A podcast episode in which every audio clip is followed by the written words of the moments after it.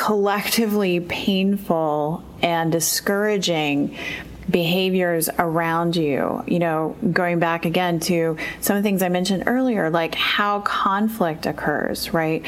So if you take a bunch of, you know, men, often engineers if you're in tech, and you put them together in a room to negotiate, you know, a feature build or a timeline or something like that, their way of negotiating different points of view for a lot of women is very alarming and off putting. And that's one of the things that over time can build up and just make it feel like a very toxic environment.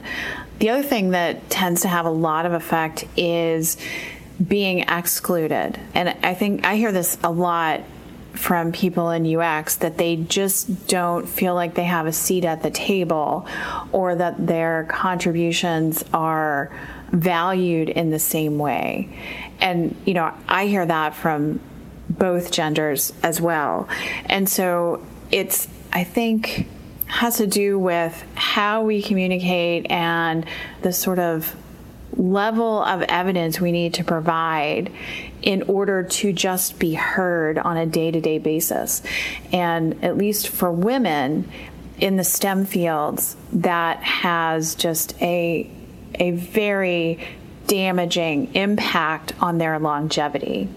One thing that that made me think about is I feel like it can be easy for women to think that these issues happen to everyone you know, like uh, not being asked for your opinion or not being heard or listened to or being kind of disrespected in meetings. And um, for sure, it happens in UX in general, but it does happen more often to women. And it, it seems it ends up feeling like uh, just an additional erosion I think maybe to a woman's self confidence that it's it's her problem. It's not a gender problem. It's it's right. just right. It's her, right?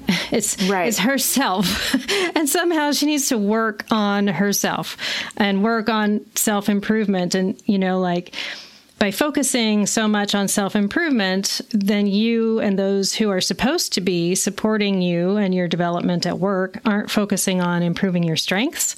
And and I wonder if those things it's it's kind of a lot in there maybe but it feels like that might be part of the problem possibly holding women back as well yeah, you know, I think for for me, you know, and I've heard all that advice, right? Um, just be more assertive and just speak up in meetings and just you know value the fact that you're there.